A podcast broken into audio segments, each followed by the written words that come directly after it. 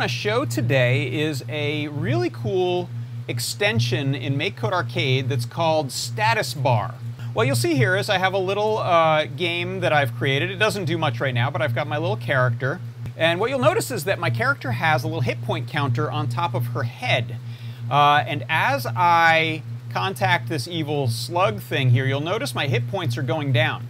Um, and then what I've set up is a little status bar that's vertical on this rug here, which will refill me, but you'll notice that its status bar goes down.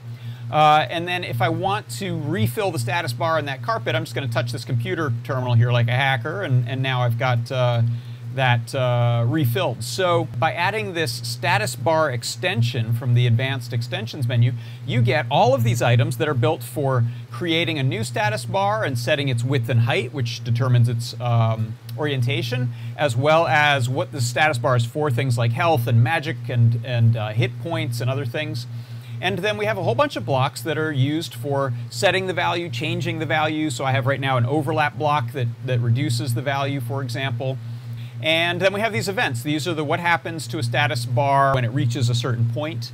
Um, so if you look at my uh, scene here, uh, you'll see that I have on status bar kind health zero uh, this, for this status, then the camera shake uh, is what occurs. So on my uh, character's health getting getting down to zero, um, then we know we can run an event. So you can track things with these, sort of like um, metadata that's carried around on the characters, um, and do things like trigger the refill. So when I when I cover up, uh, the character covers up or overlaps that computer sprite, then you can see I'm adjusting the uh, status bar value and the rug status bar value here, or the computer value tells the rug status bar value to up. So uh, really cool for things like RPGs. So that is how you can add status bars to your game and uh, build all kinds of complex behavior that's really easy for the player to see.